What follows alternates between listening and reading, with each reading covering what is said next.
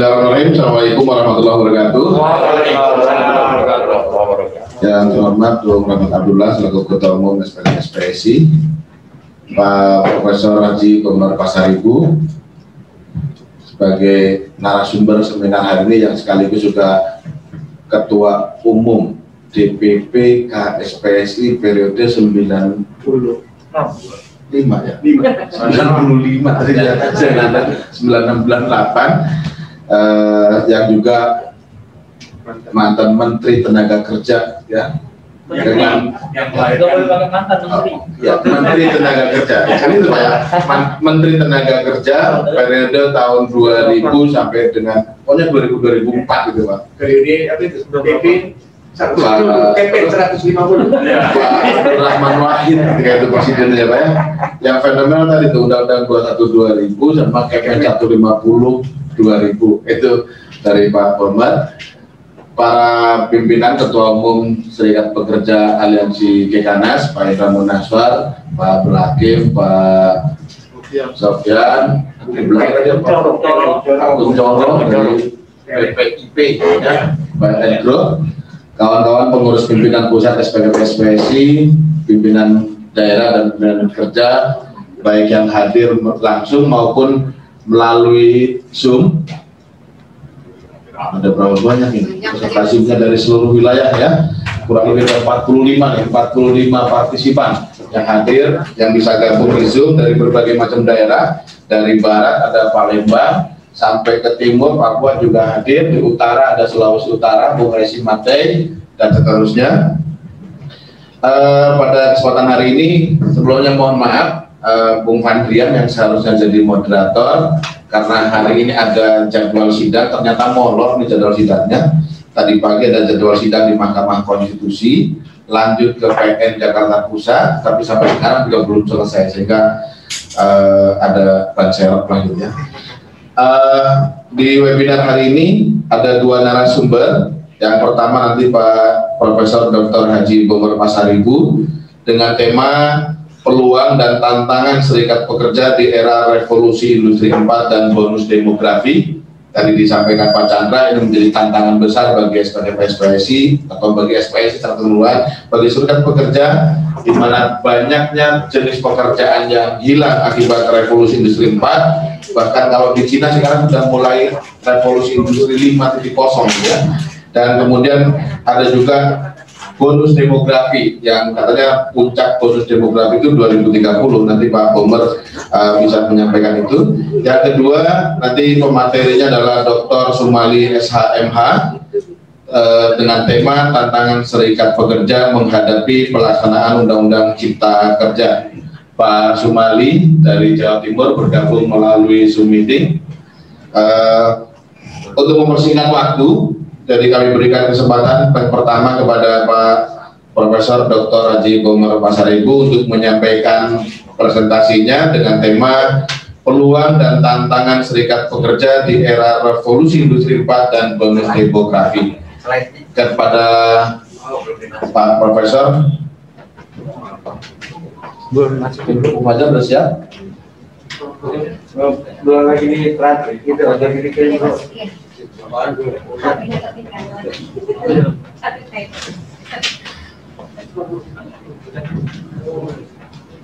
udah bisa aja Penantang dulu Pak. Prof- Profesor penantang. baik untuk itu sambil menunggu cara teknis dari Bung Fajar untuk bisa ditampilkan di slide kepada Pak Profesor Dr. Haji Bomar Pasaribu dengan segala hormat kami persilakan Baik, Assalamualaikum warahmatullahi wabarakatuh.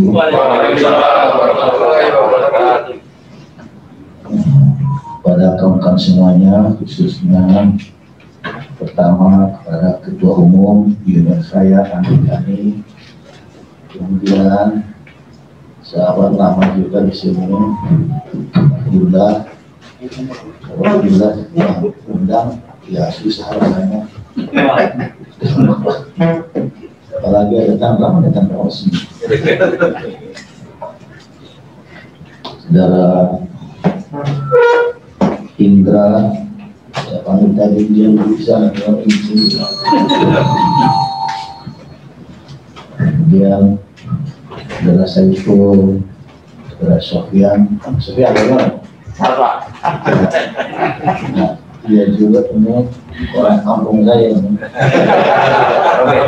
Kalau ke kampung ini ya betul ya kawan-kawan semuanya. Kita siapkan ya. Saya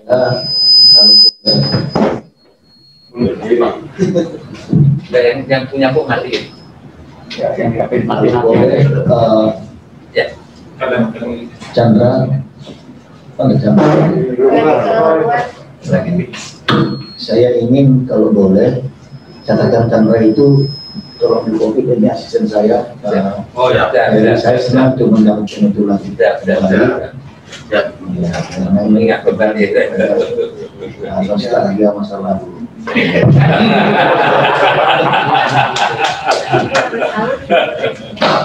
Jadi sedikit sambil mempersiapkan itu saya pulang dari Eropa. Ini saya udah dikejar oleh Abdullah. Sama saya masih di Bekasi Eh, di Bekasi itu kita Ini puncak, puncak Bekasi, puncak Bekasi, iya pokoknya. Di Garut, Garut. Ya, di Garut. betul betul betul. kemudian ke Bogor ke Bogor habis ke Bogor ke Garut habis ke Garut baru pertama kali ke Makassar Ya.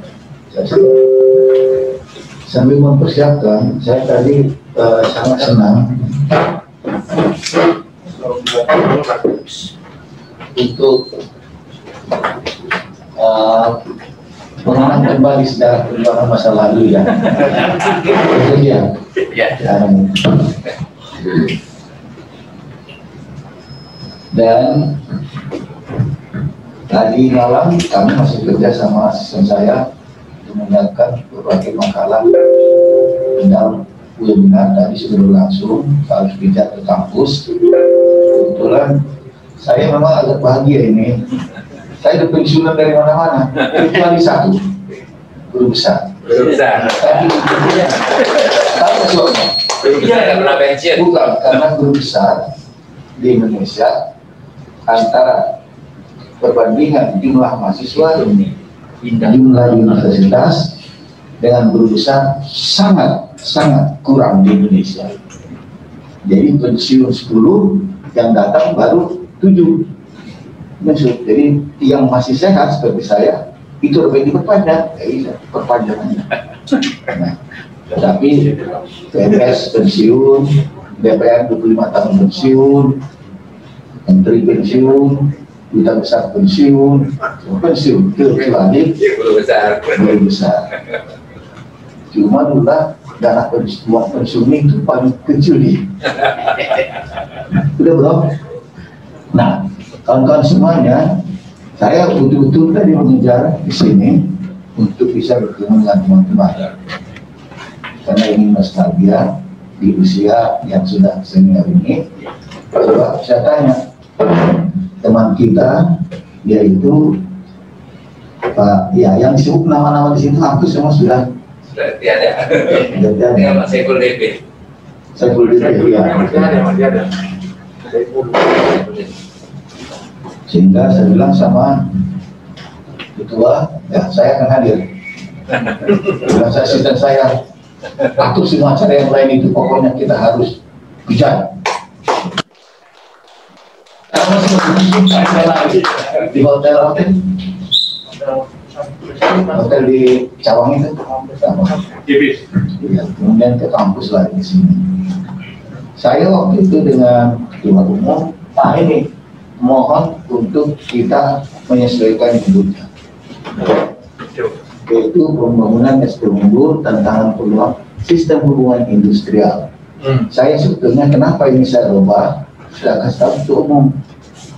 Karena dua minggu yang lalu saya diminta panjang sekali hampir dua setengah jam diskusi dengan satunya junior namanya Erlangga Hartarto. Dia kan menteri Menko perekonomian. Ya saya belajar situ ini saya bicarakan semua mumpung dia aja saya pikir ya inilah waktunya untuk menyampaikan saya sebetulnya di politik saya selalu berdiri dua kaki. Satu di politik apa pun politiknya satu di profesi sebagai guru dosen. Sehingga sekarang pun saya tahu. Waktu saya di DPR juga saya sebetulnya dosen tahu. Cuman waktu itu pangkat susah naik ya kuliah di PB ambil master minta izin kepada Pak Soekardi ketua DPR Pak Kardi saya mau ambil S2 S3 boleh izin nggak dari diteken jadi saya asal sudah mau kuliah lari aja DPR sehingga kaki saya selalu dua ini juga begitu. Oleh karena itu saya pelajari betul perkembangan mutakhir ini sebagai politisi di satu bidang sekaligus sebagai akademisi ya. Saya bilang sama kedua udah boleh nggak minta izin judulnya kita sesuaikan? Karena ini pembicaraan saya dengan eh, iya. Sebab saya yang bikin ikrar itu khususnya nomor lima itu siapa Chandra? Nomor lima tadi apa ikrarnya itu? Siap melaksanakan hubungan industrial Industrial, jangan lupa ujungnya itu. Hubungan Israel apa? Pancasila. Pancasila. Jadi saya mengotot kembali kepada cobalah juga kepada Menteri Tenaga Kerja. Kita jangan kembali hubungan industri Pancasila ini. Sebab kesan saya sekarang ada semacam jarak antara kita kelima ini dengan pemerintah. Saya kebetulan bahagia sekali. Yang paling bahagia dari semua jabatan saya adalah sebagai seorang unionist, politisi sekaligus akademisi. Jabatan saya terakhir sebagai duta besar di negara yang paling bagus sistem hubungan industrialnya di dunia, yaitu ya Skandinavia. Dan itu hampir sama dengan juga di model Jerman, co-determination. Belum, Indra. Jadi karena pengalaman perjalanan saya di jabatan terakhir ini, saya selalu terbayang kembali waktu Presiden Soeharto menugaskan tim keliling dunia untuk mempelajari pelaksanaan sistem hubungan industrial. Jadi ada dua tim, saya memimpin tim yang ke Eropa. Saya keliling memang negara ini. Inilah salah satu contoh negara menurut saya yang sistem hubungan industrialnya dan terbaik di dunia. Betul. Nah, saya kenapa di Indonesia? Ini tadi yang cerita Chandra, mana Chandra ini? Bro, sini lah bro. Chandra mana ini? Habis paparan hilang. Sini sini kita hilang. Langsung. Gue di sini udah senang saya lihat kakaknya. Anak kita lah. In, kalau anda nanti betul juga sama. Iya. Ketemu kembali sudah semua. Oh, iya. Canda. Tahu nggak saya telepon dia tiga kali tak disaut-saut. Ada menteri lah. Jadi oleh karena itu kawan semuanya, saya ingin untuk ya saya senang tadi deklarasi terakhir bicara. Oh tapi sebelumnya itu saya mohon kalau bisa uh, Eri ambil dulu kalau bisa di copy tadi perjalanan sejarah itu. Saya ingin uh, Iya. iya. bisa ya? Atau alamat apa? Iya, ya, kita aja. Senang itu. Nah, oleh karena itu, ini sejalan dengan tadi kita webinar dan webinar juga eh, bulan yang lalu ya lebih dari seribu orang peserta dari seluruh Indonesia diikuti juga oleh ILO dan juga EPO waktu juga tadi webinar kita juga tadi nah oleh karena itu saya minta izin Chan Ya. kalau boleh judulnya tidak peranan yang tadi dibacakan Ya. oleh pembawa acara tentang hanya serikat pekerja, tapi sistem hubungan industrial. Nah, kenapa ini saya lakukan semuanya? Sebilang sekali, saya paling bahagia jabatan saya yang terakhir itu. Mempelajari banyak hal yang Anda udah bisa mulai, udah bisa, coba aja sih. Jadi, nah, kalau Anda datang di sini, inilah kata-kata yang semua orang seluruh dunia pasti akan berfoto di sini. Selamat datang di negara paling bahagia di dunia. Welcome to the world happiest nation. Mula-mula saya pikir ini jargon lagi. Empire Before Mati. Ini. Tapi ternyata sebetulnya adalah bahwa negara paling bahagia di dunia adalah negara ini. Negara Skandinavia itu adalah Denmark, Norway, Finland, Sweden, dan Iceland. Dulu itu satu negara namanya Vikings country. Kemudian pecah menjadi lima, itulah negara paling bahagia di dunia. Saya pelajari betul bagaimana negara ini. Karena saya dulu waktu membuat mengadakan peningkatan daripada sistem hubungan industrial itu mempelajari mereka. Saya sudah selalu tertarik dengan welfare state model Skandinavia. Sama juga dekat-dekat dengan Germany model. Selamat datang negara paling bahagia di dunia. Kemudian saya karena akademisi belajar apa ukuran bahagia itu. Karena banyak kan. Kalau Ustadz Chandra ini berdoa dulu jangan. Rombana atina fid dunia. Sofia, berdoa dulu. Rombana Tidak di dunia. jadi selalu berbagi berbagi ternyata di sana.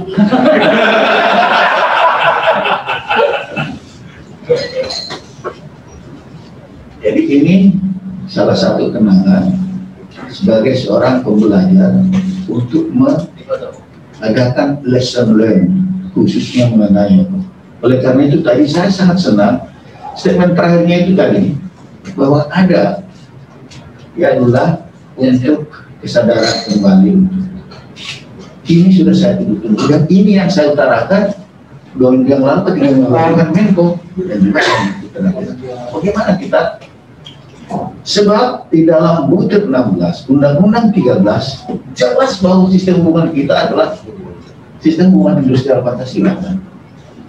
tapi kenapa itu tidak sekarang ini memang aneh ini saya jadi oleh karena itu nanti saya akan ada di dalam posisi mendukung yang statement terakhir itu misalnya itu.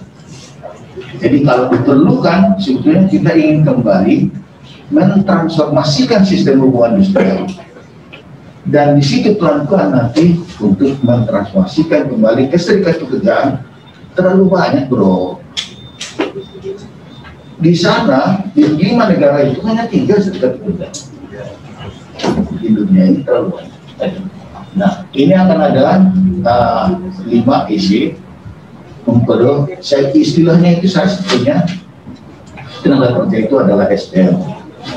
Bagaimana SDM unggul? Nah, revolusi industri tadi disinggung. Revolusi industri itu di kita masih 4.0. Kemudian dari perspektif society itu di Jepang menjadi society 5.0. Tapi yang terakhir ini di Uni Eropa. Mulai dari akhir tahun yang lalu, mereka mulai memasuki industri 5.0.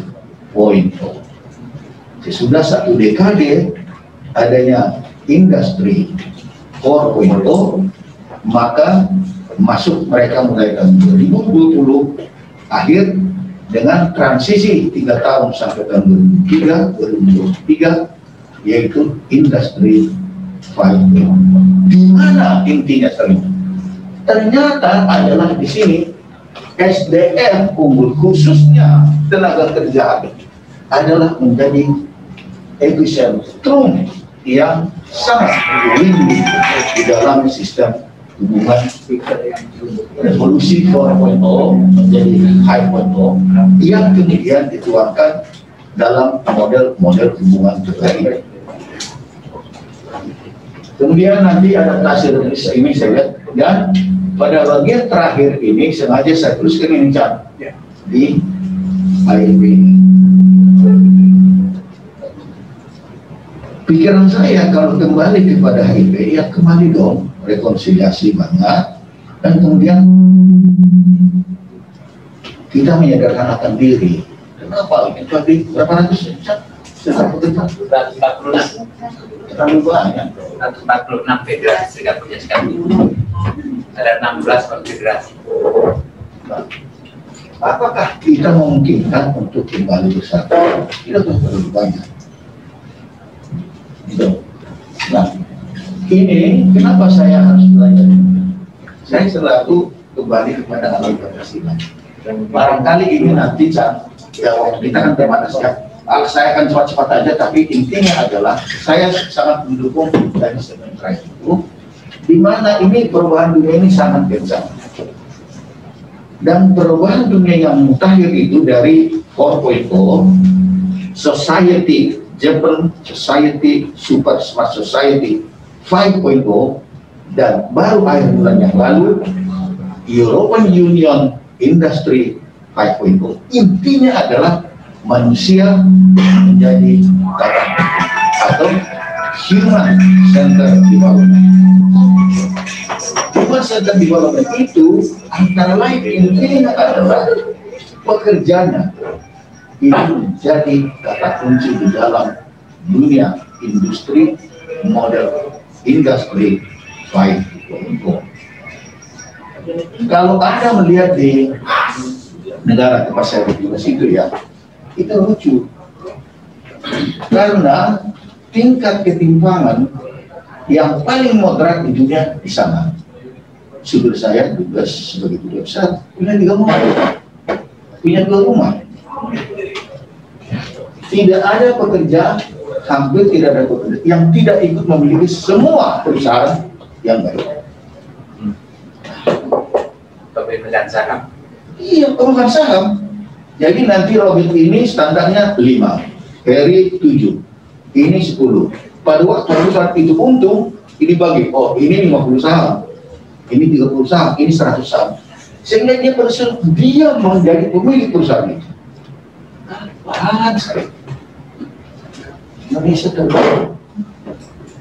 Jadi sistem pemerintahan pembangunan itu sangat sangat canggih dengan model kepemilikan perusahaan itu. Sehingga saya rindu lima tahun saya di sana, apaan ada unjuk rasa? Gak ada unjuk rasa. Kirim dong Indonesia. karena dia ada unjuk rasa, Anda mengumpul uang untuk mendapatkan standar produktivitas Anda. Jangan buang-buang waktu. Begitu naik standar perusahaan apa nanti ada pembagian saham di akhir tahun, Anda meningkat. Tapi kalau Anda buang waktu unjuk rasa, itu kecuali unjuk rasa politik beda ya.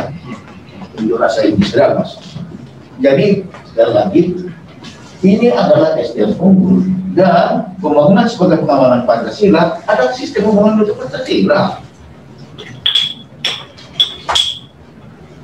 Indonesia ini aneh-aneh.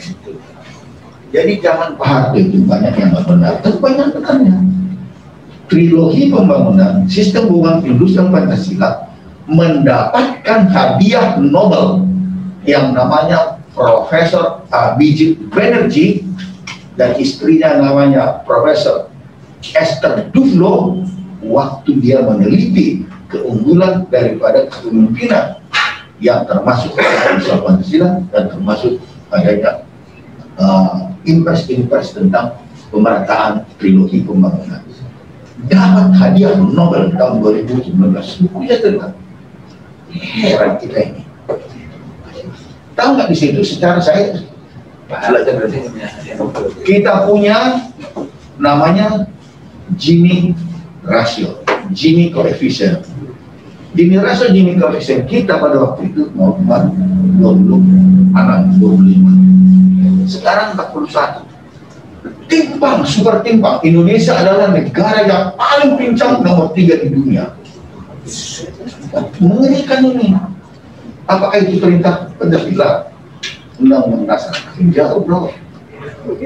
Makin jauh itu nanti saya bisa ceramah panjang lebar. Jadi ini selalu saya ingat mengenai negara kesejahteraan masyarakat adil dan makmur kecil. Lanjut, bro. Nah, Iya, eh, bro. Lanjut, lanjut, ini kenapa saya lihat di sini manusia tenaga kerja akan menjadi kata kunci di dalam era bonus demokratik. Tapi sebaliknya apabila tidak digunakan itu menjadi disaster. Sebetulnya Indonesia adalah paradoks, anomali. Tidak ada negara di dunia ini yang memasuki era bonus demokrasi yang pertumbuhan ekonominya di bawah 8% tidak ada kecuali Indonesia. Jadi ada sesuatu yang tidak benar di Indonesia. Paling maju. tidak ada. Ini adalah indra peluang emas. Golden age. Di dalam teori grand cycle hanya ada dalam satu kali 65 sekitar 75 tahun. Apabila peluang emas sekarang ini tidak dapat Anda daya gunakan untuk merebut menjadi ekonomi yang berpendapatan tinggi dan pemerataan, maka peluang ini hilang dan baru akan muncul kembali antara sekitar 65 70 kami akan datang. Satu generasi hilang. Sayang peluang ini. Lihat Jepang. Jepang itu pada waktu dia dalam golden age, golden yaitu uh, bonus demokrasi, yuk, apa bisa bisa. Sekarang tumbuh ekonominya satu persen nggak apa-apa, karena dia sudah kaya raya. Kita kalau persen,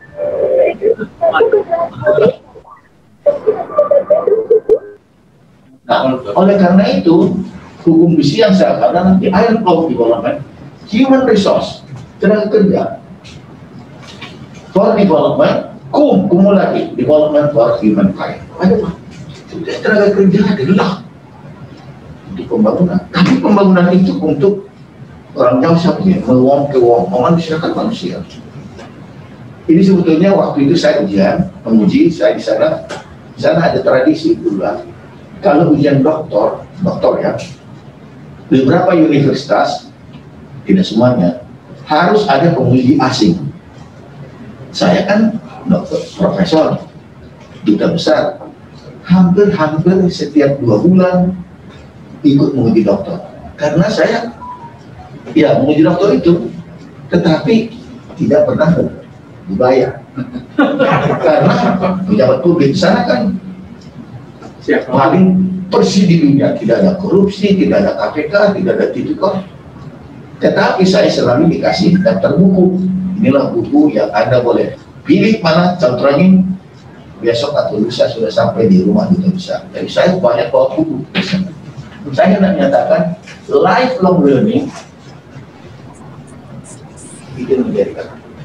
Saya langsung ini bagian daripada yang saya sebut dengan hukum besi ini. Metode bonus taksonomi adalah bagian. Saya tidak tahu kawan-kawan serikat pekerja di Eropa itu, di termasuk di Jerman, di Norway, di Finland, ini semua paham soal ini. Berbagai buat mereka. Dan lanjut, cepat-cepat dikit. Berlanjut. Nanti mas saja.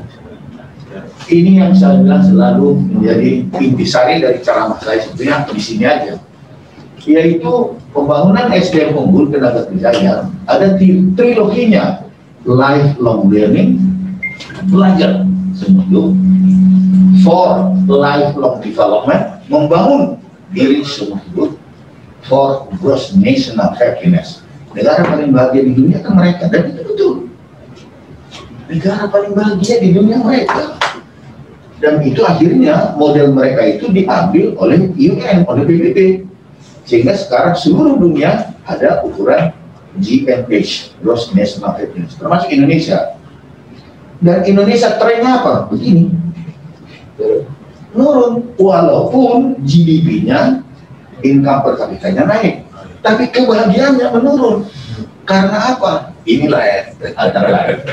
Jadi di sana pembangunan manusia itu dimulai dari yang disebut dengan fundamental values di akarnya, trust based.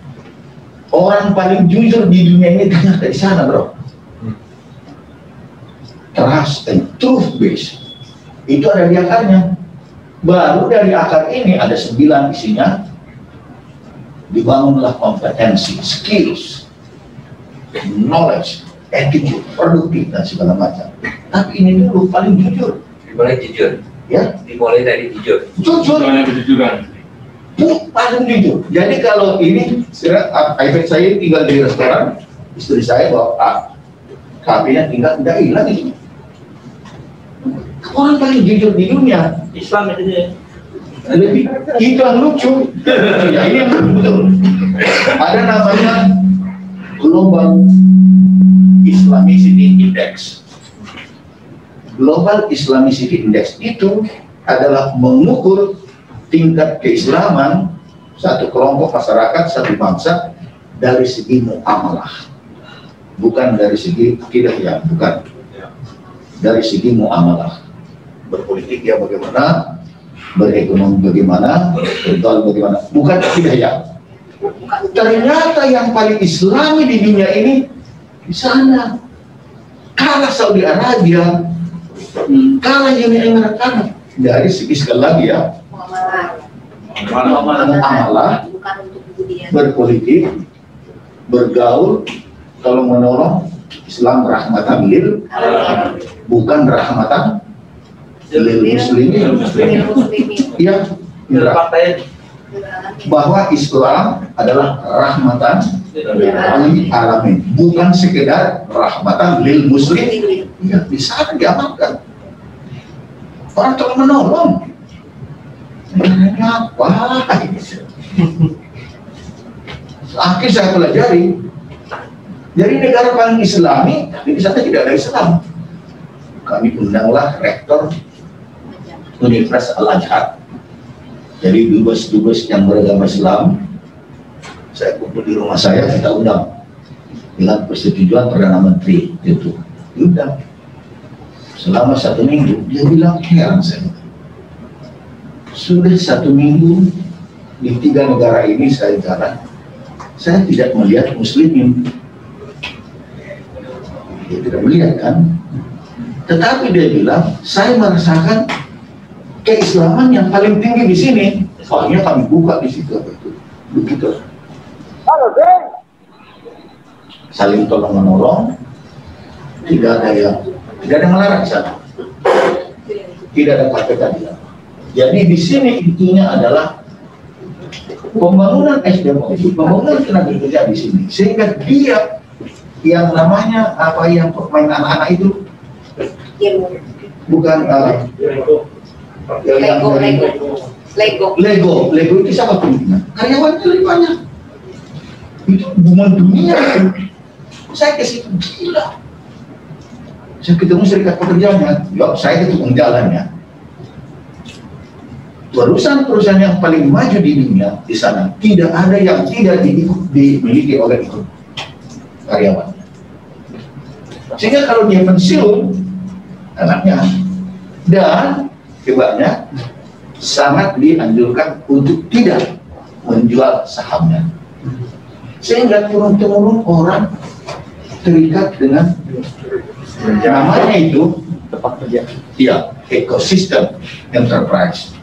Dia menyatu dengan perusahaan itu, hidup matinya, suksesnya, produktifnya, dia ikut di situ. Dengan keluarganya. Waduh, kita dulu trilogi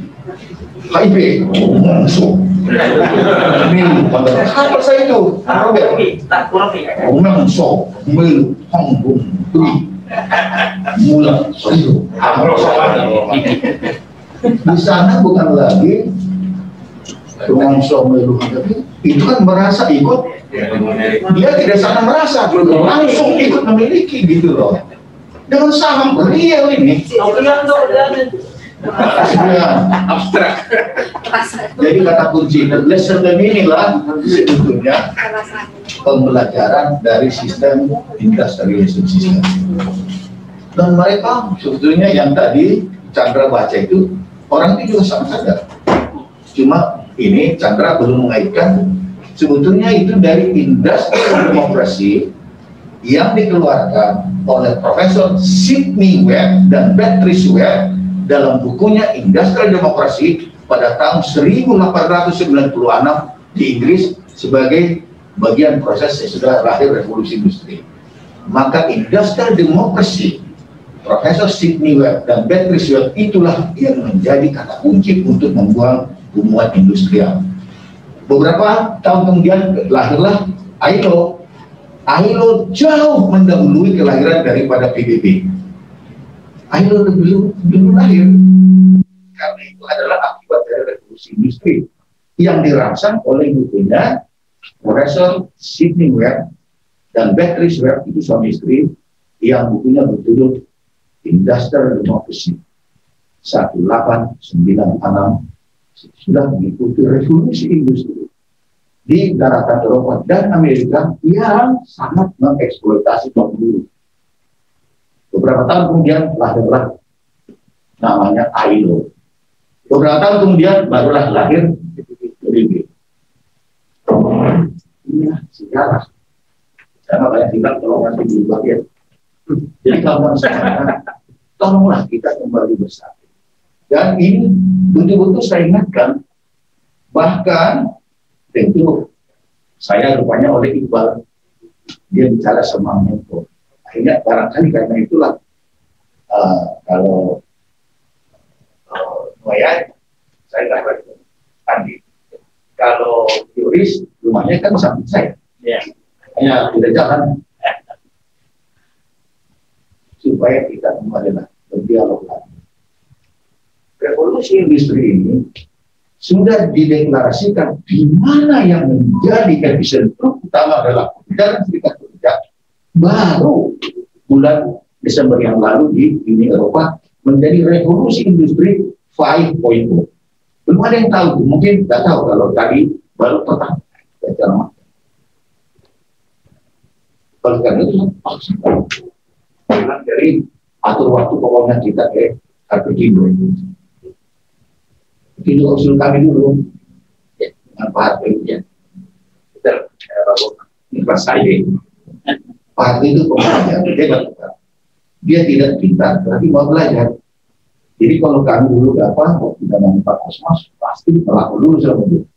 Dia bukan apa itu? Catatan dan bisa antara kasih panjang bisa satu jam.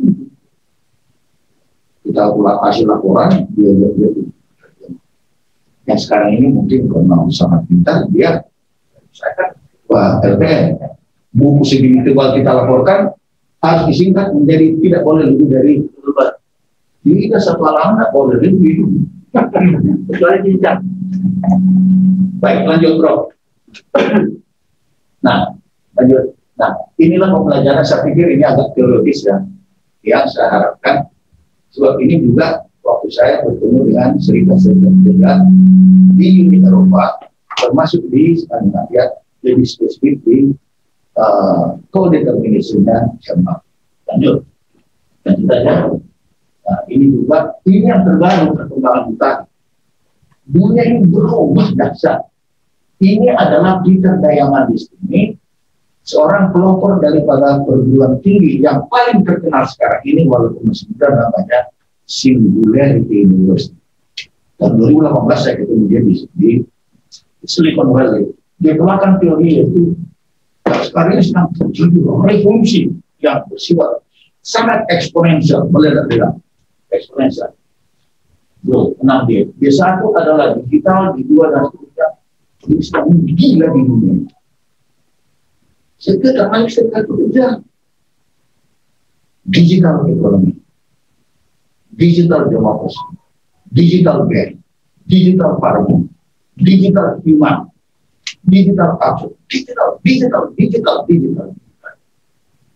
Dan itu mengubah, mengubah hampir semuanya. Dunia kerja berubah.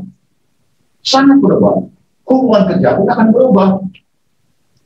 Dasar benar ini Nah, di era ini, kalau kita tidak mengadakan pembaharuan ini, dalam kurva itu ada namanya uh, ada di sini? Kalau Anda tidak menunggang kurva, Anda akan dibilang oleh kurva. Jadi, kurva ini biasa.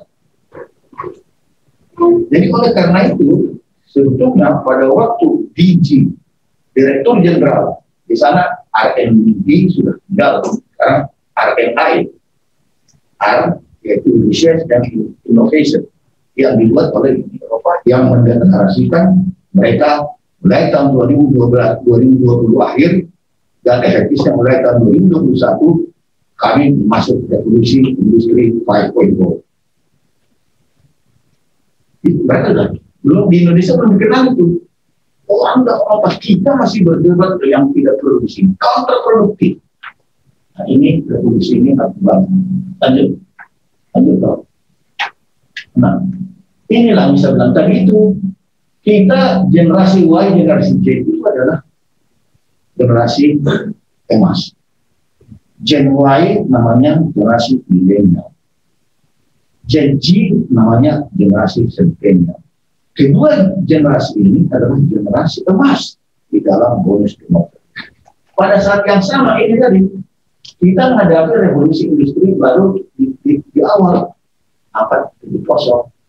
Jepang maju selangkah yaitu society bukan industri society 5.0 waktu dideklarasikan saya juga beberapa kali bisa.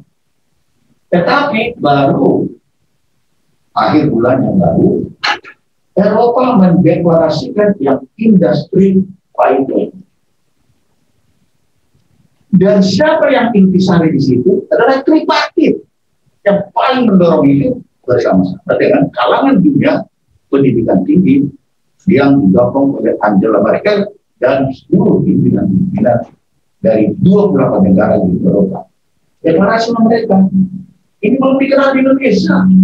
Kita masih berdebat sekarang. Dan ironisnya di Indonesia apa yang terjadi sekarang? Industrialisasi revolusi kan harusnya meledak, namanya eksponensial. Bukan linear growth, tapi eksponensial. Tapi di Indonesia yang terjadi?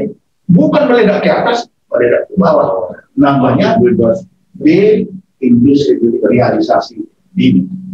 Ini kan itu anomali deindustrialisasi dini.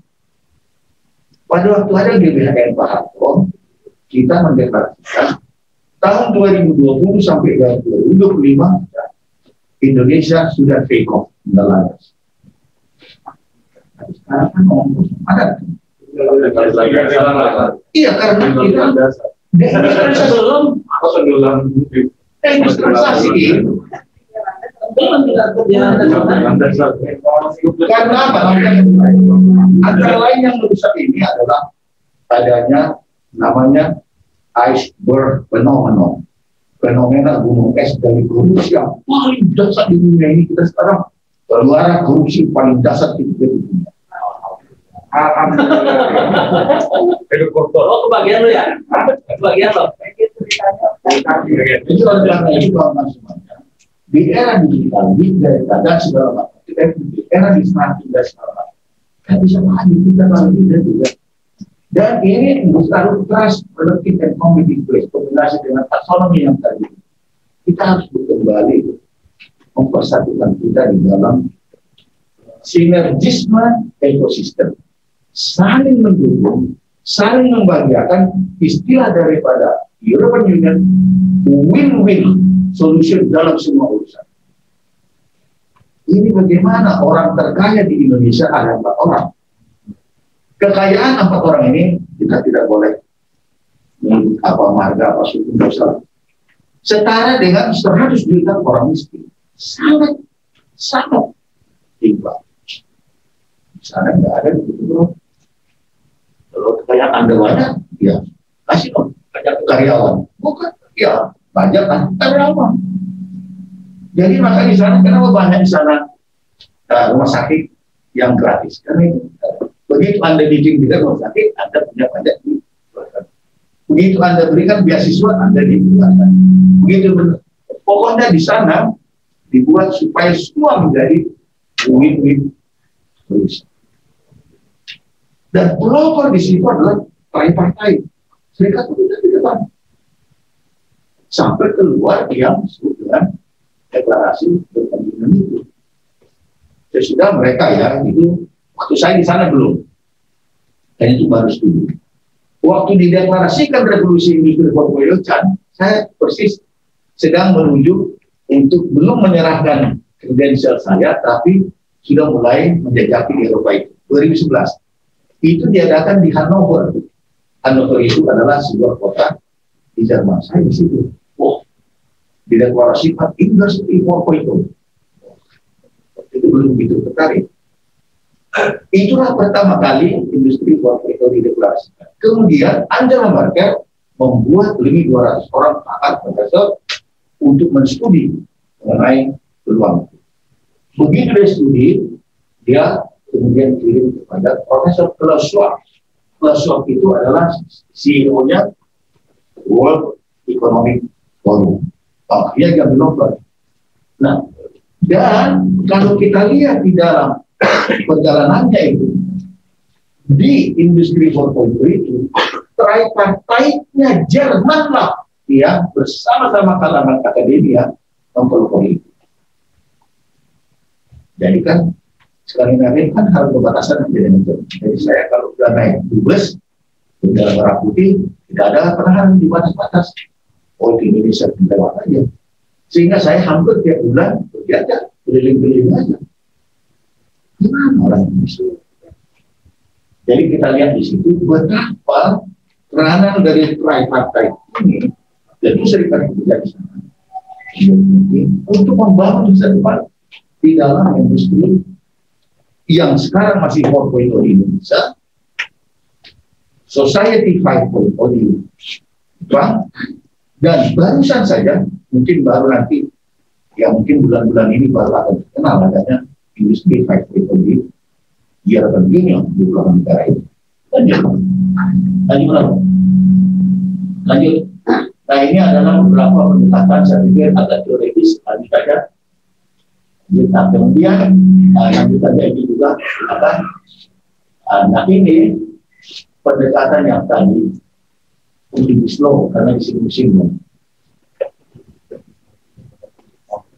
Omnibus law ini ya bahwa banyak sekali kontroversi di sana ya. termasuk saya yang sebelumnya memberikan kritik pada beberapa kali tetapi juga kita harus objektif saja. Ada tidak baik di situ. Karena seperti saya katakan tadi, ada anomali, ada paradoks di Indonesia. Namanya productivity paradox. Bonus demografi paradox. Paradoks apa? Pada saat orang meledak harusnya dengan pertumbuhan tinggi, karena bonus demografi satu pihak, satu pihak karena revolusi industri Indonesia itu meledak ke bawah. Jadi di sini betul-betul mengolah itu, ya, mengolah itu.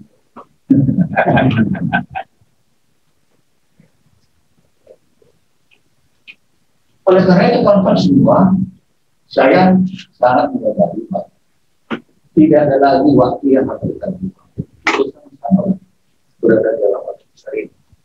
Karena dunia sedang masuk dalam langkah-langkah yang kita bertemu di sini. Kita nanti jadi pasar aja. Percayalah, pasar diri oleh maka ya, saya dari kita habis.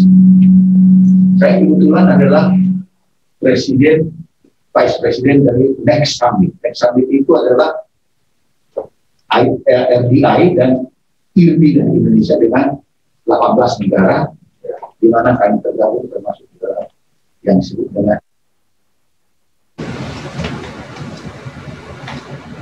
jalur sutra baru itu. Saya sengaja di dalam untuk mengetahui ke mana mereka ini. Jadi Indonesia betul-betul harus menyiapkan diri di dalam perubahan-perubahan ini. Lanjut, silakan nanti baca aja. Nah, bom omnibus law sekarang ini, itu yang saya bilang, saya sindir habis-habisan.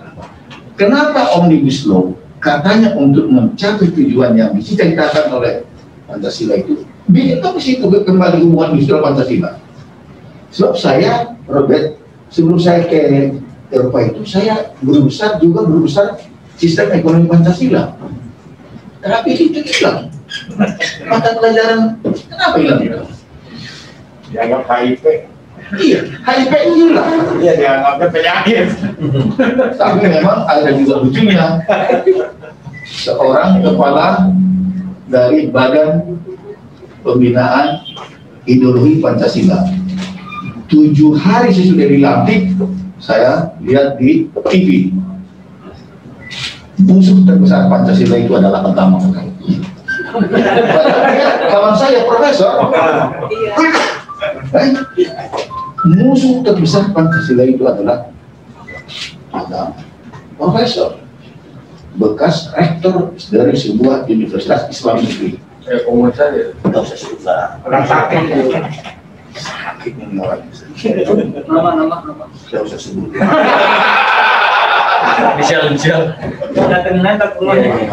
Ada gitu. Padahal kata-kata yang paling banyak di Undang-Undang Dasar apa? Kata-kata agama. Dua puluh boleh baca. Saya hafal soal itu. Dua puluh sekali disebut. Loh, Pasal 29 apa? Kalau mau jujur, dasar daripada negara yang secara formal betul yang secara formal ditegaskan dalam undang-undang dasar itu ada cara dua sebetulnya disebut dalam pembukaan berdasarkan kepada kepada Malaysia ada lima. Tapi disebut sebagai dasar negara pasal 29 itu tapi musuh negara di juga nah oleh karena itu saya berlaku tadi bagus tadi penjelasannya Chandra ini tahun 74 kan saya kutip lagi di sini. Itu dijalankan dulu. Tapi sejak masuknya era reformasi dilaksanakan amandemen 25 semua yang berbeda Pancasila Gila. hilang lenyap termasuk sistem ekonomi Pancasila termasuk sistem ekonomi. Hilang lenyap ada apa ini negara ini? Ada apa ini? Saya bermimpi sebetulnya ya dan waktu di Garut juga saya bilang sama kawan-kawan sana kalian ada di situ. Tolonglah kita kembali ke diri ini. Sebab sebetulnya dengan adanya revolusi 4.0 ini ada yang juga sangat mengerikan. Di samping yang sangat memberikan menjanjikan. Dan itu ditegaskan oleh Profesor Pleswar yaitu namanya inequality, ketidakadilan, ketidakjujuran, ketimpangan, social unrest itu akan meledak di satu sisi tapi yang makin kaya super kaya makin gila-gila sehingga terjadi sebuah di dalam pendekatannya namanya utopianisme ada distopianisme dan jalan tengah. Dan ini melihat ini mengerikan. Jadi tidak ada lain sebetulnya. Bisakah kita tripartite kembali? Kalau kalian setuju saya dalam mungkin dalam satu bulan ini akan bertemu dengan menteri terakhir saya coba lah ketemukan kembali Bung Chandra, ide ya. Kita dorong bagaimana konsolidasi untuk lain. kalau perlu kita mulai misalnya tadi. Gitu kan saya bilang ada Yoris, ayo Yoris. Nanti saya bilang sama balai lo ngomong-ngomong dong. Gitu. tapi memang sekarang memang kayak covid ini ya Robert agak sulit ya. Ini kalau saya istri saya nggak boleh ke sini nih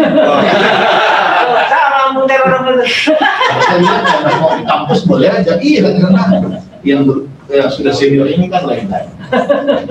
Jadi kembali kawan-kawan Robert kita harus kembali. Lanjut bro. Nah ini silakan baca. Dari omnibus law itu saya waktu itu tidak lagi bisa karena saya diminta. Ini saya buka aja rasanya waktu sesudah selesai itu diangkat ada 20 profesor untuk mengisi di dalam masukan membuat peraturan-peraturan pelaksanaan tapi undang-undangnya sudah selesai dulu saya tahu yang kontroversial di situ ya induknya sudah sudah tahu Tetapi dari Undang-Undang 13 Robert yang 195 pasal hanya 21 pasal yang dirubah. Tapi itu juga kurang disadari. Ulangi 195 pasal Undang-Undang 13 yang termasuk yang perjuangkan itu Robert Ya. hanya 21 pasal yang dirubah oleh Undang-Undang Cipta Nah, Kerja. itu fundamental. Enggak, oke. Tetapi mengenai sistem hubungan hidup Pancasila tetap abadi di dalam Undang-Undang 13. Kenapa ini tidak dikukuhkan gitu loh? Kenapa? Satu, saya bilang. Satu, saya bilang. Undang-Undang 13 yang dirubah 21 pasal artinya 174 pasal sisanya dengan seluruh turunannya mutlak harus berlaku. Termasuk dengan undang-undang pelaksanaan mutlak berlaku karena itu secara hukum. Saya kan 25 tahun DPR jabatan saya terakhir itu adalah ada pimpinan badan legislasi. Sofia jadi saya ingin oke ya, karena saya politisi selalu ambil jalan tengah jadi ambillah yang terbaik jalan tengah yang terbaik bilang kembali deklarasikan sistem hubungan industrial Pancasila itu. Kembali hidupkan kembali perangkat-perangkatnya termasuk karyawan dapat saham di perusahaan itu. Kalian tengah berjuang Indra. Dan berjuang Chandra. Baca di dalam tak MPR nomor 7 di mana pasal terakhir di dalam demokrasi ekonomi disebutkan peluang karyawan untuk mendapatkan saham di perusahaan itu. Dua satu dua ribu fungsi pekerja juga pak. Itu baru undang-undang ini di dalam tap MPR yang berlaku. Tap MPR yang berlaku hanya tiga. Lainnya itu kan sudah diganti ya. Tap MPR yang berlaku itu yaitu tentang prinsip-prinsip demokrasi ekonomi di mana pada pasal terakhir disebutkan tentang karyawan bekerja. Dapat saham di dalam ini perusahaan terkaya orang empat terkaya di dunia. Eh, empat terkaya di Indonesia menguasai hampir setara dengan 100 juta miskin. Tapi tanya sahamnya itu kasih nggak daripada karyawannya? Padahal itu perintah daripada tak MPR bro. Undang-undang oke lah. Hmm. Nah, saya ingatkan tadi juga apa ya kawan-kawan. Saya di menurut saya ini menteri ini pun saya pula orang itu. Apa yang hari ini masih berlaku bro? Kenapa tidak? Kalau kalian dapat saham, saham banyak pula ada lima ribu saham, Sandra tiga ribu saham. Apa lagi yang dipikirkan? Asal untuk perusahaan ini kantongi lagi di Kanada, di Norway. Tidak ada karyawan yang tidak punya rumah. Ada berapa? Kecuali dia mungkin baru satu bulan atau satu tahun. Pasti tahun ketiga atau kapan dia punya rumah. Dan siapa bilang itu perusahaannya tapi akhirnya jadi milik dia. Aduh sistem jadi kita berdebat di sini kan Pancasila di sana tidak berdebat. Nah ini Indra berdebat mengenai sistem muamalah. Tahu nggak? Sistem keuangan perbankan syariah yang paling maju di dunia. Di Arab, Ya. di Uni Emirat Arab, di Qatar, di negara-negara Skandinavia, khususnya di Luxembourg. Saya bilang di sini Islamnya cuma satu persatu tidak ada. Tapi sistem keuangan perbankan syariah bahkan itu ternyata miliknya orang Yahudi. Tapi ini muamalah kan kita tidak bicara soal Iya. akidah. Iya, iya. Jadi saya sekali lagi bagaimana kita oleh karena itu saya berharap inilah kalau teman-teman tadi masuk ke pengadilan ya silakan aja. Tapi menurut saya ya ini saya selalu jalan hampir mereka saja. Jalan tengahnya saya bilang supaya kamu berunding apa udah kita deklarasikan kembali sistem hubungan juga Pancasila. Kau beruntung kasih sahabat karyawan ini lanjut. Ya ini diskusi sebetulnya ini pernah ini paradoks ada di sini? Jadi semua nanti ini. Apa mana eh, maju dulu nomor enam ini nih ini yang invest grade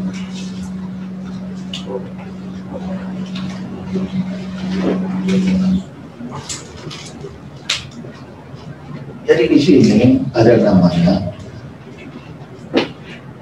yang saya selalu sebutkan yaitu civic crisis. Corruption inequality poverty distrust injustice distrust dan dispute crisis. Gila ini keadaan. Dan tingkat korupsi di Indonesia adalah fenomena gunung es atau iceberg fenomena. Yang diri ini tapi yang terjadi dahsyat tunggu bulan kira-kira bulan mungkin September Oktober akan keluar buku bahwa setiap krisis di Indonesia termasuk krisis 98 yang lebih super krisis adalah apa? corruption crisis. Terjadi krisis pandemi tahun 2020, 2019, 2020, 2021 tetapi tunggu anak bulan lagi akan terbit buku bahwa ini adalah yang paling dasar super krisis coba sekarang gila-gila. Kita ribut bahwa Setia Novanto ada 1,7 triliun.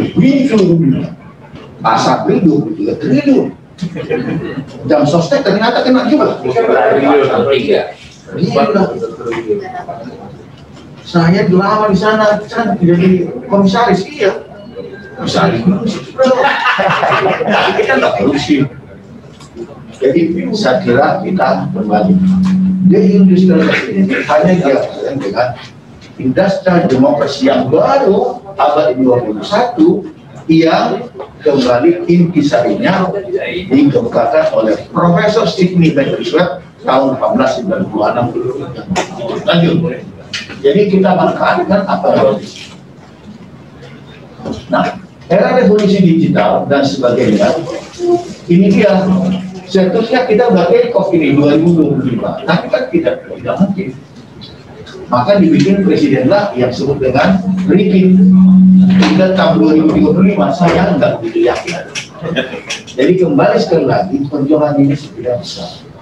Dan kalau kita tripartit kita mau bersama-sama saya pikir kita punya peluang untuk merebut.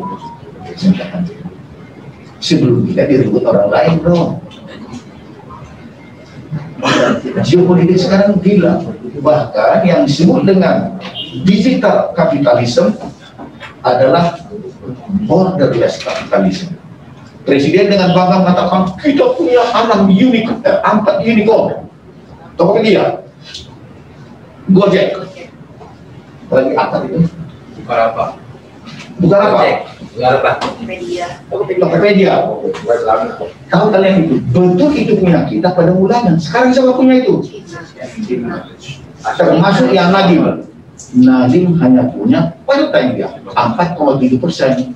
Gojek itu bukan kita punya bro. Ya nanti dia sudah rasialis ini makanya saya bilang ini gila keadaan ini kalau anda tidak karena apa borderless capitalism tidak perlu minta izin ini dulu dan berarti dia punya. Tokopedia itu kita punya. No way. Awalnya kita punya. Namanya unicorn. Makanya kita harus kembali ya. Asik bertempur aja asik Jadi yang harus direbut yang nomor satunya yang mana? bukan artinya kita satu tripartit ini kalau kembali sistem uang Pancasila sekarang makin jauh kita dari Pancasila. Jujur aja lah makin dekat nggak hubungan Pancasila ini Jauh.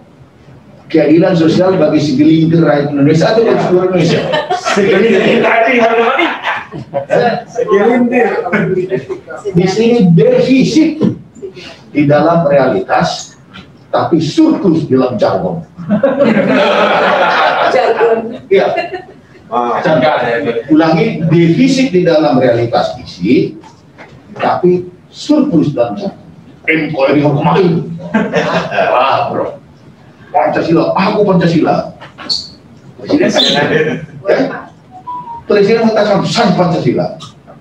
Presiden coba dulu kacamata kepada sila pertama saya ketua yang Pancasila. Loh, hati-hati. Saya Pancasila kan? Coba dulu pikir. Oke, silakan tanggung jawab. Saya. Anda ketua yang masak. Itu ini kejagoan. Saya. Ini gila itu. Jadi maksud saya, Makanya bentuk BP, BPIP, Prof. Mulai Ya. Makanya bentuk BPIP, Badan Penghapusan Ideologi Oh. Pancasila. lanjut. Jadi kalau saya pikir di sini kembali ya, situnya ini karena ini eh, dulu yang apa, saya bikin sangat lengkap ini bro. Lanjut aja. Terus terus terus terus terus bro. Lanjut ya, lanjut. Nah ini peluangnya banyak. Silakan aja saya berusaha apa? Cepat sedikit.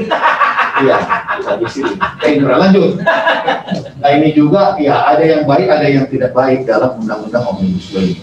Cuma saya mau katakan di omnibus law ini sebetulnya yang paling perlu direvisi oleh tripartit itu apa? Ya, apa? Pasar kerja. Namanya labor market di dunia ini ada lima model. Ada yang namanya rigid labor market, itu disenangi oleh serikat pekerja, tapi dibenci oleh pengusaha. Yang kedua, fleksi labor market disenangi oleh pengusaha, dibenci oleh serikat pekerja. Ada jalan tengah namanya flex labor market, agak di tengah.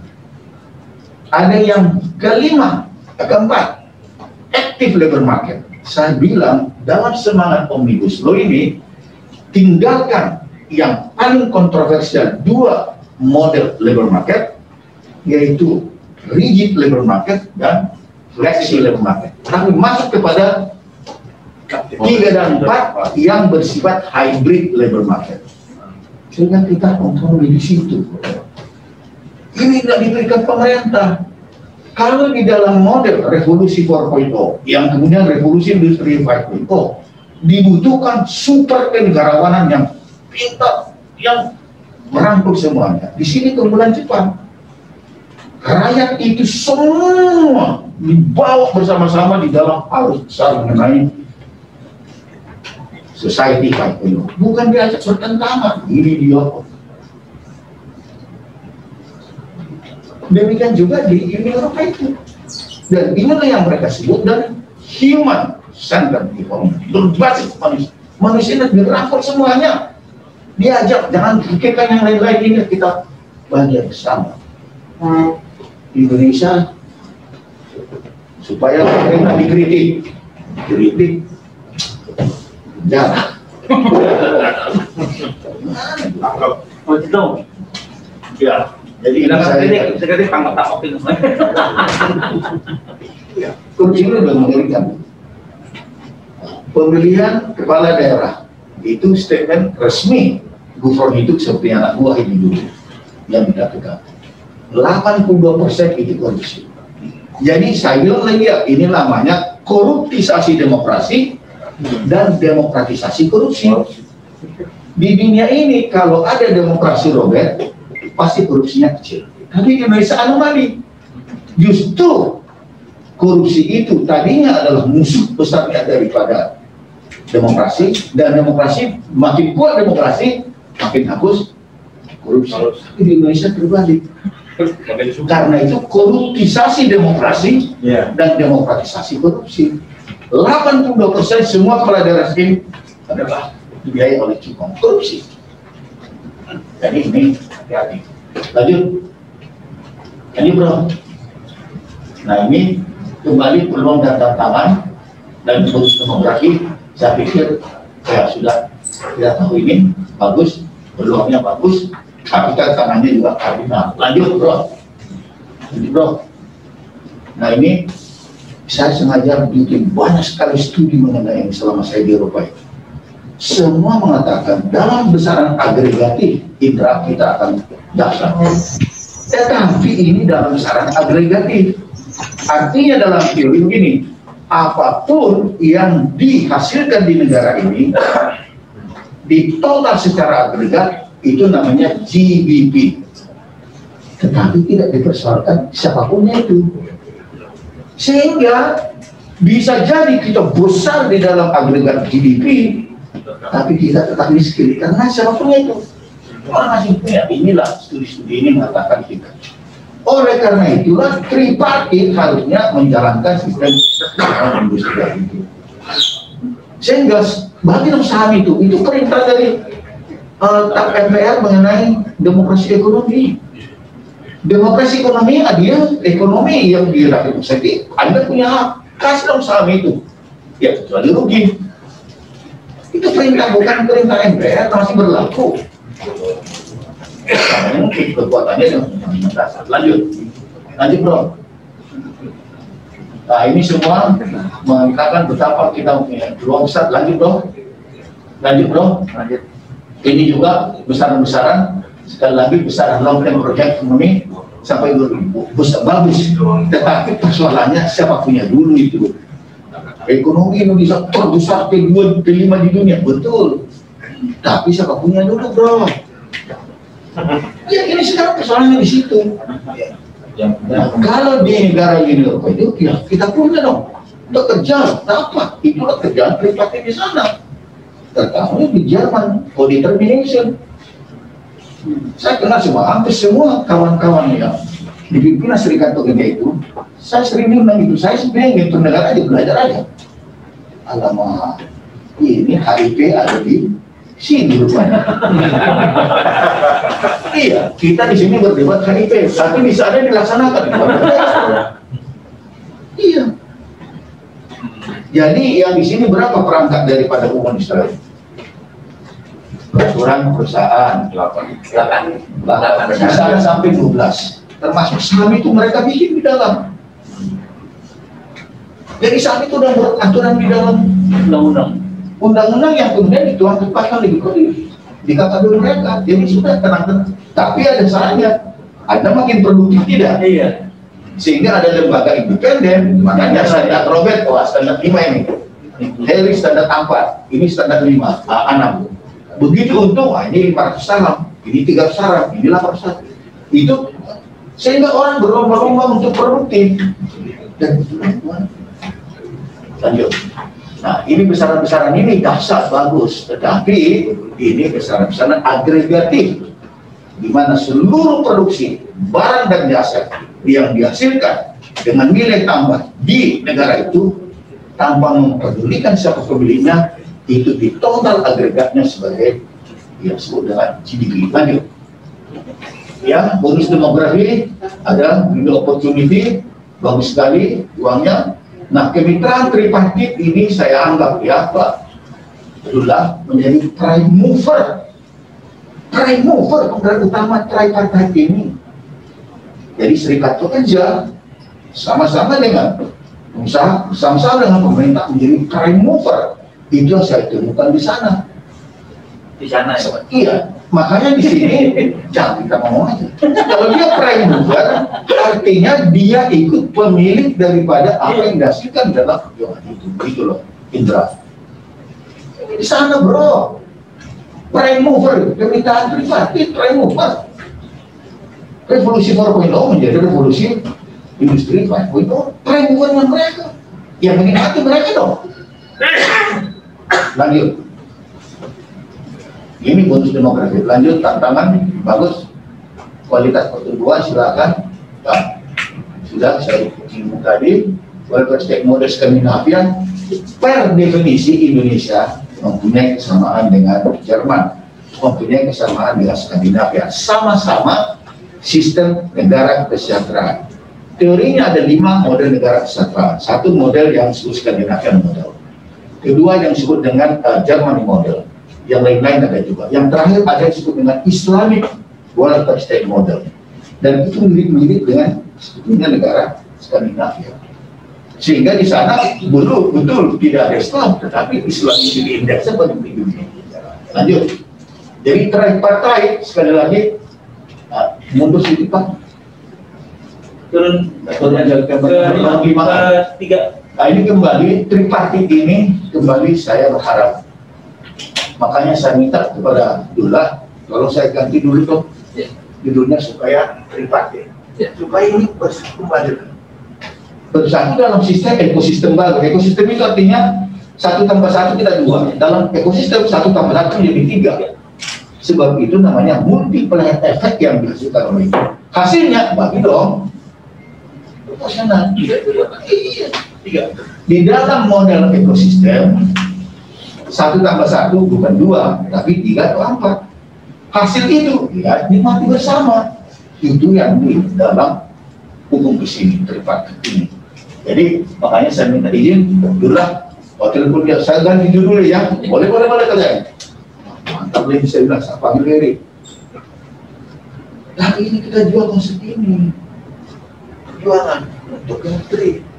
Nah, kalau bisa, nanti saya akan bicara dengan Ibu Menteri supaya kita sama-sama dengan Menko saya udah ngomong, udahlah, mulai dengan tukar pikiran aja dulu. Karena memang ada, ada batasannya juga. Kami dengan Menteri cuma empat orang yang boleh ketemu. Memang Tapi yang menakalnya yang sekarang kan nggak punya latar belakang perburuan. Nah, kita ajari dia. Sudah. Iya. Ajarin keburu tua dulu. Kalau Pak Boma kan udah ada backgroundnya orang buruh. Kita berjuang berjangan asa ini. Bukan. Ini. Nasib Anda tidak akan berubah kalau bukan Anda sendiri. Inna Allah Masuk gini. Ustaz. Tengah aja kau presiden. Tidak tahu supaya didengar Indra. Ya Allah Allah yuhyi Allah biqaumin hatta yughayyiru ma bi anfusihim. Tidak berubah nasib sesuatu sekelompok orang kalau dia tidak berjuang sendiri untuk nasibnya. Inna Allah la yughayyiru ma biqaumin hatta yughayyiru ma bi anfusihim kata Ustaz tadi. Jadi saya ingat udah jadi makan ini. Bisa bilang sama apa? Abdullah tripartit tripartit tri- Jadi nanti kata-kata ini banyak banget di sini. Tapi begitu tripartit, Indra, bayangan saya pasti ada pekerja, serikat pekerja, pasti ada dunia usaha dengan pasti ada pemerintah. Ini tiga harus menjadi yang istilah revolusi 4.0 ekosistem. Tapi di Indonesia ini revolusi, ya itu revolusi apa? Yang paling banyak industrinya. Revolusi industri apa yang paling banyak? Sofyan, ya industri gergaji. Motong-motong Atau iya, jadi Innova tuh. Potong. Ilmunya apa? Gergaji loh itu. Industri gergaji. Iya. Dulu ada kawan saya, kami udah makan-makan. Seorang profesor. Karena dia jam 4 akan diumumkan calon wapres. Kami makan-makan lah jam 2. Tapi karena saya harus mengajar, bilang, Prof, saya minta izin, nanti saya dengar dari mobil saya aja. Kenapa? Saya harus mengajar ke Bogor. Oke. Saya ikuti terus di mobil saya apa yang terjadi. Kami bisa jam 2. Rencananya mampan diumumkan, dia sudah pakai ini apa? Saya nggak sebut profesor siapa namanya. Madura lah ya. Sebut. Tahu diumumkan, bukan dia. Ya, kayak bisa. Di di situlah maka ide, oh ini ada. Pasti ada gergaji. Ternyata yang metodologinya dua. Satu kawan kita XD, Menteri Tenaga Kerjaan, namanya juga. Nah, Ketua Umum Partai pula. Satu lagi Ketua Partai pula. Sekarang udah sekolah, udah tamat ya. Anak kecil. Pesantren, anak kecil. Lagi pesantren. Ya, ya. Iya. Jadi dua-dua ini yang bergergaji kebetulan dua-duanya latar belakang nah, itu sama. Oh Sama. ini dong Ustaz tadi. Jadi di situlah ide saya, wah ini industri gergaji. Nah, sekarang ya, sekarang tahu nggak Ian? Ya. Industri kipas. Bahas. Kipasologi. Nah, sekarang ini ada lagi industri penggorengan.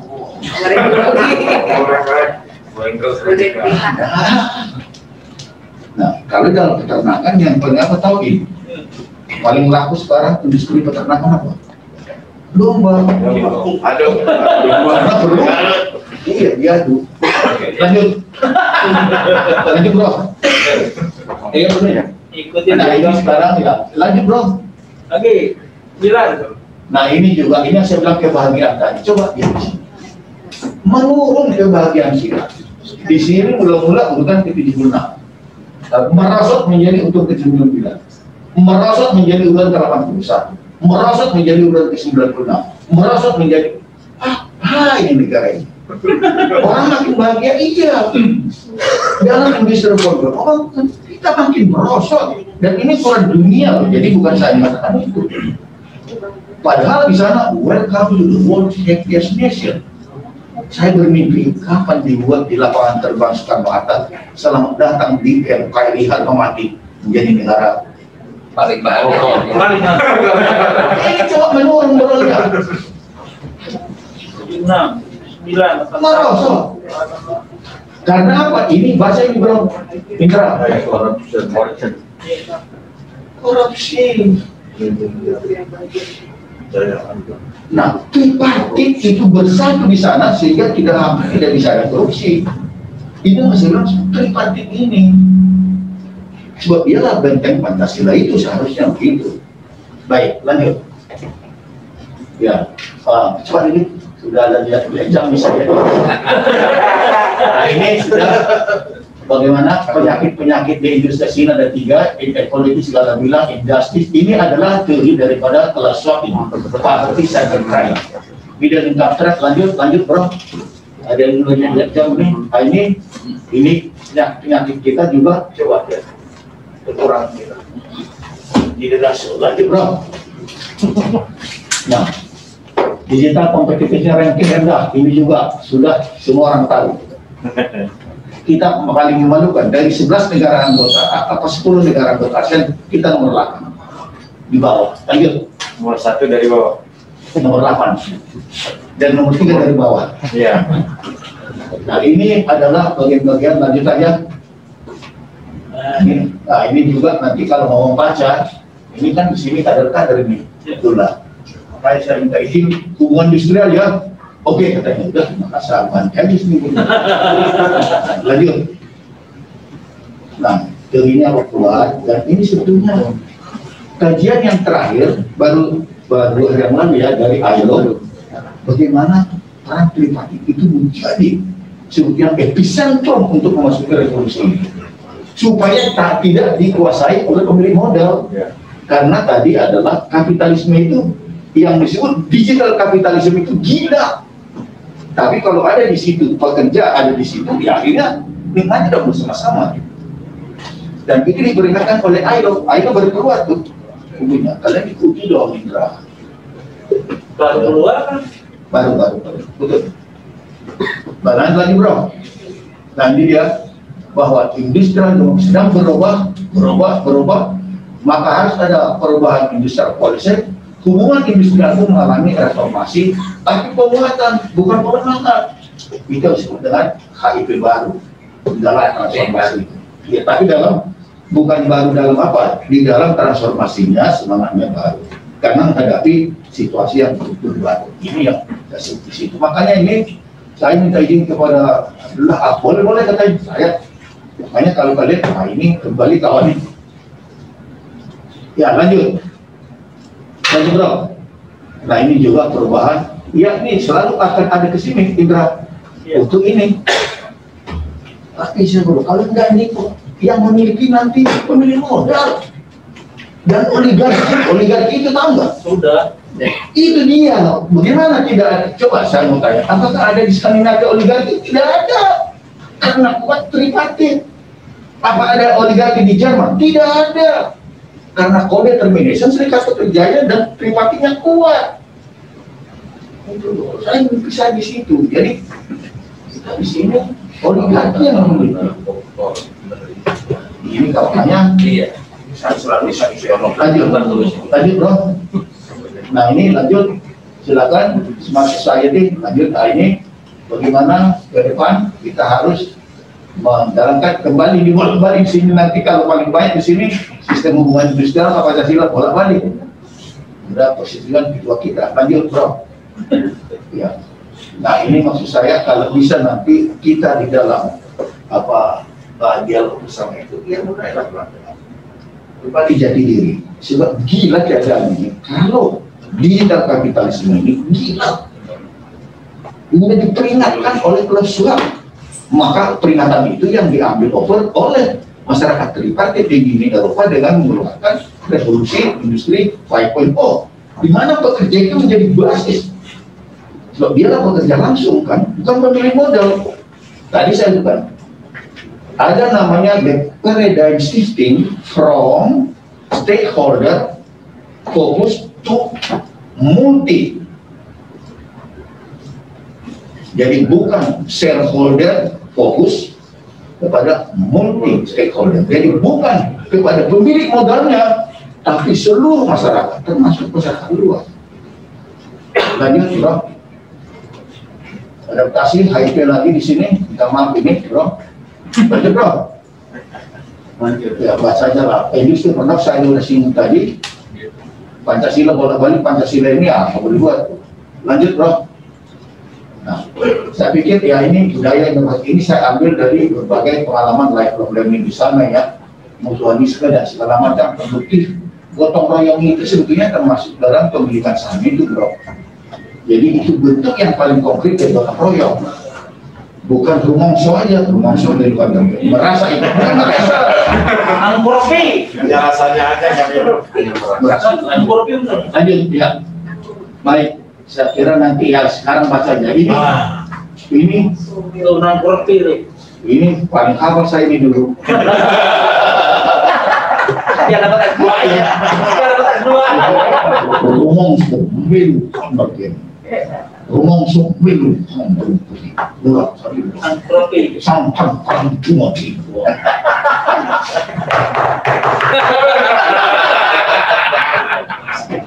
aku Ini yang saya, saya bilang itu bro. Dan perlu saya perintah daripada MPR. Employee Share Ownership Program. Apa nomor tujuh tahun? Ya, kan cuma tiga sekarang yang November yang masih berlaku dan itu tidak perlu dicabut. Alamak, ini dibilang saya Indra gimana? Bukan, saya pikir yang lama punya. Yang lama memang. Yang masuk. Yang yang lama itu yang masih berlaku kan setelah tiga. Kan? Iya sesudah amandemen masih berlaku Beda, yaitu, betul. yaitu prinsip-prinsip demokrasi ekonomi yang harus dijalankan. Dari sekian banyak tap MPR Dari sekian ratus. yang tidak dicabut, tiga tap Tiga itu MPR. dipertahankan. Alamak. Udah, udah, udah. Cuman saya pikir tahun yang yang sebelum bulan apa sebelum apa eh, Waktu orde baru, jadi tap tap MPR orde baru sekian puluh itu Seluruhnya sudah hampir kecuali ya, tapi tiga ini dipertahankan di negara bangsa. masuk komunis kan? Ya itu sudah jadi. Ya. Ya lanjut. itu masuk ketiga. Lanjut dong. Ya, sistem pengupahan berbasis produktivitas. Sistem bagi hasil. Ini bagi hasil, bro. Lanjut. Lanjut, bro. Ya, ini diklat diklat sekarang pendidikan, pendidikan, pendidikan, pendidikan, pendidikan, bro. Ya, lanjut, bro. Ya, ini HP lagi. Maaf aja kalau banyak sini HP ya, karena jumlah sudah setuju, buat hujat aja. Betul. Jadi bayangan saya ada roadmapnya. Ini kesimpulan. Saya pikir udahlah terlalu panjang sudah cerita kita. Tapi saya hendak mengatakan ya, enggak, sudahlah. Berdialog, pikiran. Masa ini masa gila.